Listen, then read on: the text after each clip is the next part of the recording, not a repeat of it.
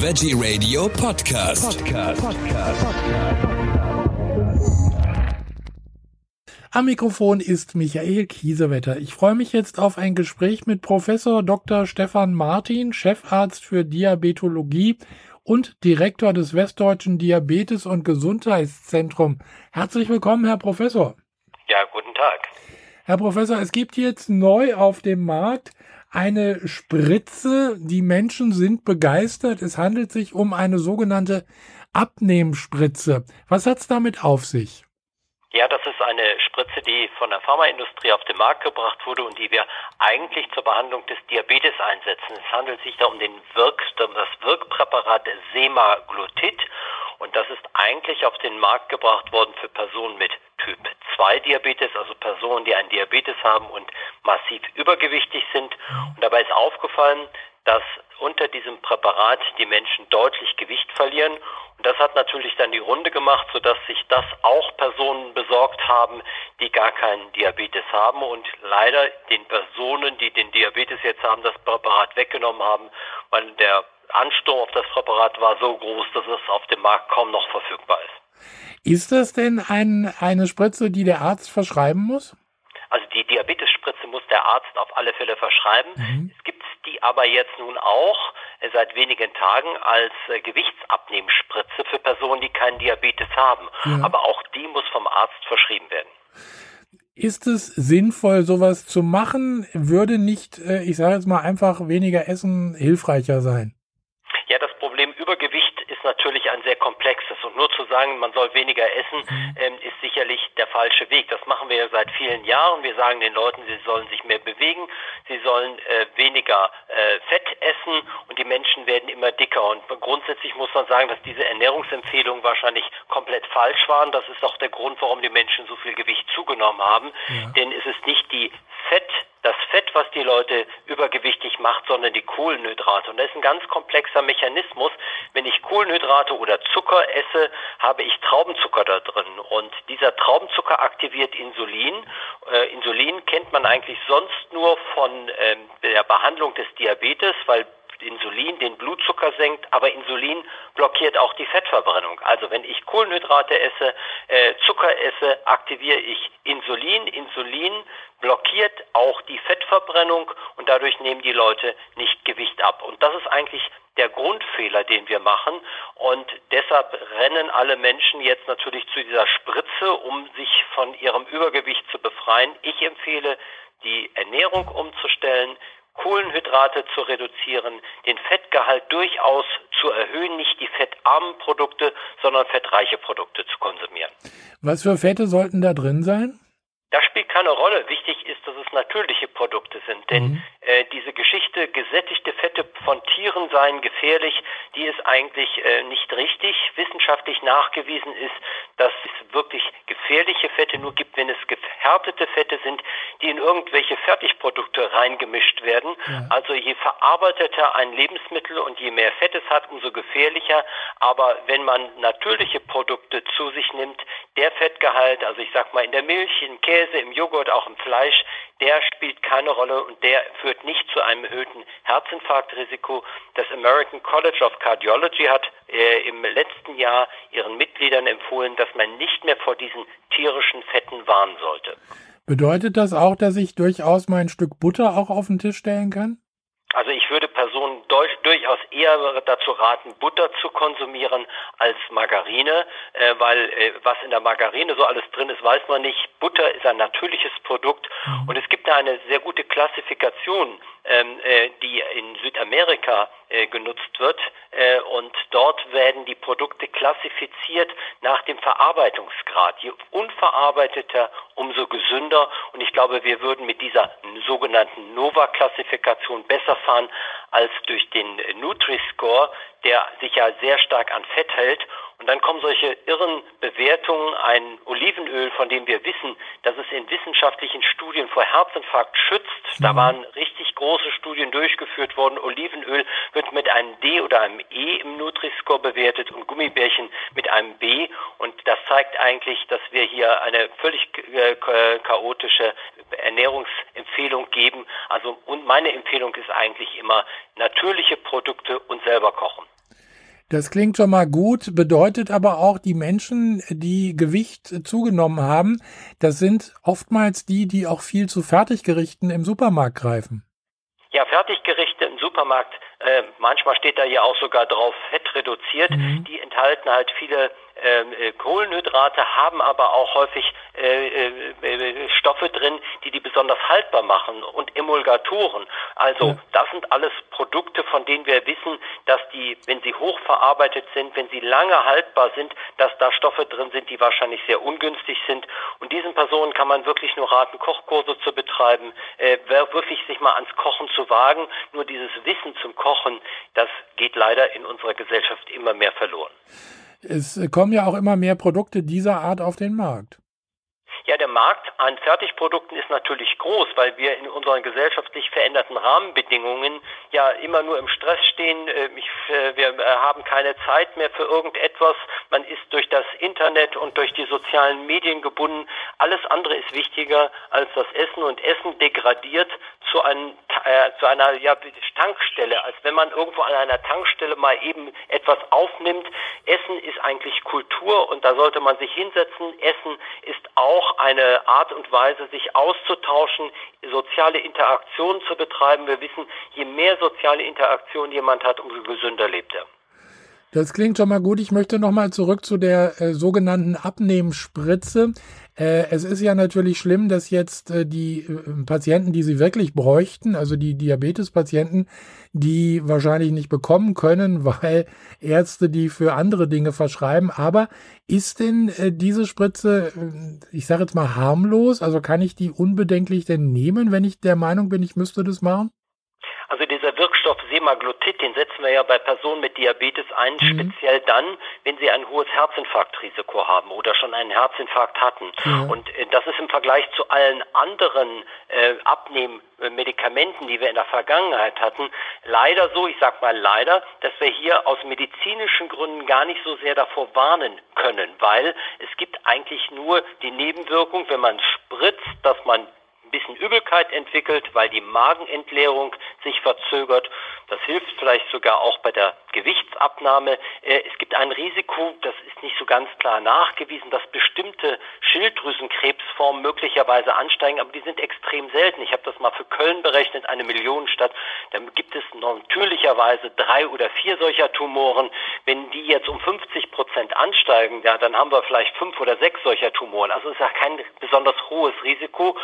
Und äh, von der Seite her muss man sagen, äh, die Spritze ist von, von der Seite her äh, unbedenklich. Nur mhm. die Frage ist natürlich, wie lange will ich das spritzen? Weil wir wissen aus guten Daten, wenn ich aufhöre zu spritzen, ist nach anderthalb Jahren das Ausgangsgewicht wieder erreicht.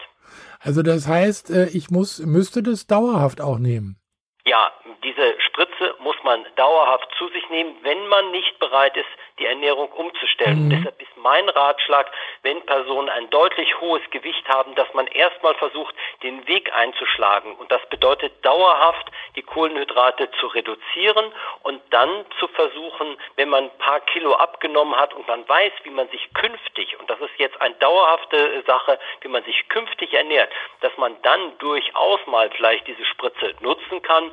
Ähm, aber ähm, ich persönlich glaube, äh, ohne eine Ernährungsumstellung äh, ist das rausgeschmissenes Geld. Herr Professor Martin, äh, wenn man eine Diät macht oder wenn man äh, versucht, sich anders zu ernähren, dann äh, bekommt man oft zu hören, äh, dass man auf alle Fälle das Brot weglassen sollte.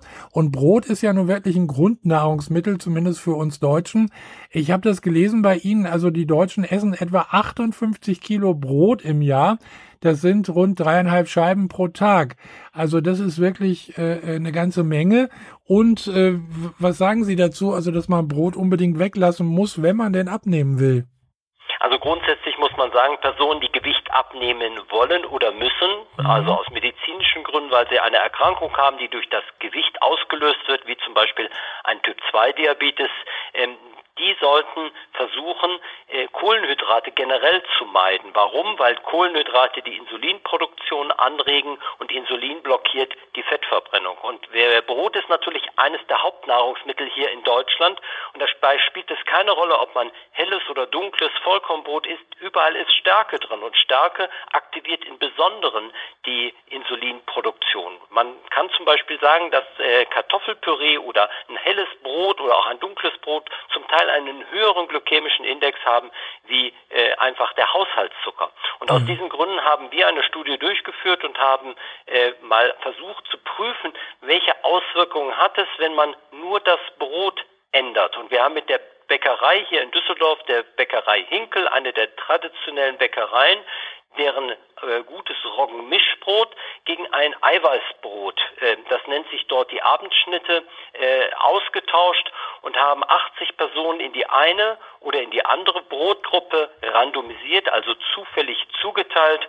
Und wir konnten nach drei Monaten zeigen, und die Studie wurde blind durchgeführt, wir wussten nicht, der Patient oder der Teilnehmer wusste nicht, äh, was er da konsumiert. Äh, und nach drei Monaten haben wir die Person dann wieder gewogen, initial gewogen nach drei Monaten und wir konnten zeigen, dass im Mittel über zwei Kilo Gewichtsverlust da war, nur indem man das Brot reduziert hat. Und dadurch ist das eigentlich der wissenschaftliche Beweis, dass wenn jemand Gewicht abnehmen will, er sicherlich auch an seiner Brotsorte arbeiten soll. Es gibt auch alternative Produkte, auch im Supermarkt und da sollte man einfach mal schauen, ob man nicht damit auch klarkommt. Und äh, wir sind eigentlich, äh, wir empfehlen unseren Patienten, solche Brote zu nutzen, äh, weil damit hat man die Möglichkeit, Gewicht abzunehmen. Also das heißt, es geht nicht um das Brot an sich, sondern um das, äh, was äh, in dem Brot drin ist, nämlich die Kohlenhydrate. Ja, im Brot ist Stärke drin und Stärke mhm, ist Stärke. ja eine, ein Produkt, was wir in Reis, Nudeln, Brot, ja. äh, aber auch in Kartoffeln drin haben. Und Stärke besteht aus einzelnen Molekülen Traubenzucker.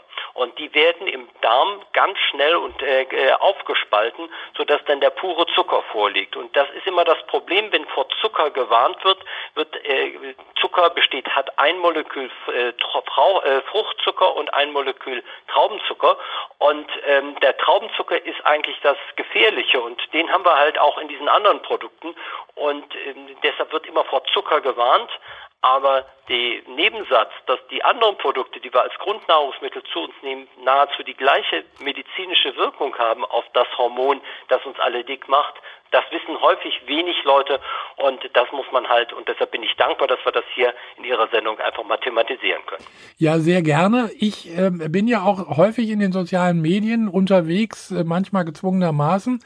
Da bekomme ich äh, sehr häufig Beiträge, wo sich Menschen, die meistens nach einer Krankheit äh, umgestellt haben in der Ernährung, äh, aber die essen dann nur noch Früchte.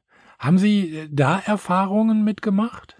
Also bei unseren Patienten mit Typ 2 Diabetes, die wir versuchen von der Erkrankung wieder wegzubekommen, das mhm. ist ja die Möglichkeit, wenn die sich Kohlenhydrat reduziert ernähren, sind Früchte eher ungünstig, weil auch äh, Früchte haben viel Zucker und die haben nicht nur Fruchtzucker, sondern auch den Traubenzucker drin und äh, das kann man eigentlich selber mal testen. Die meisten Menschen, die übergewichtig sind, können sich ihren Blutzucker vor und eine Stunde nach dem Konsum von irgendeinem Produkt ähm, mal messen und wenn man mhm. das bei Früchten macht, speziell Bananen. Also Bananen haben eine so große Menge an Zucker, die den Insulinspiegel nach oben treiben.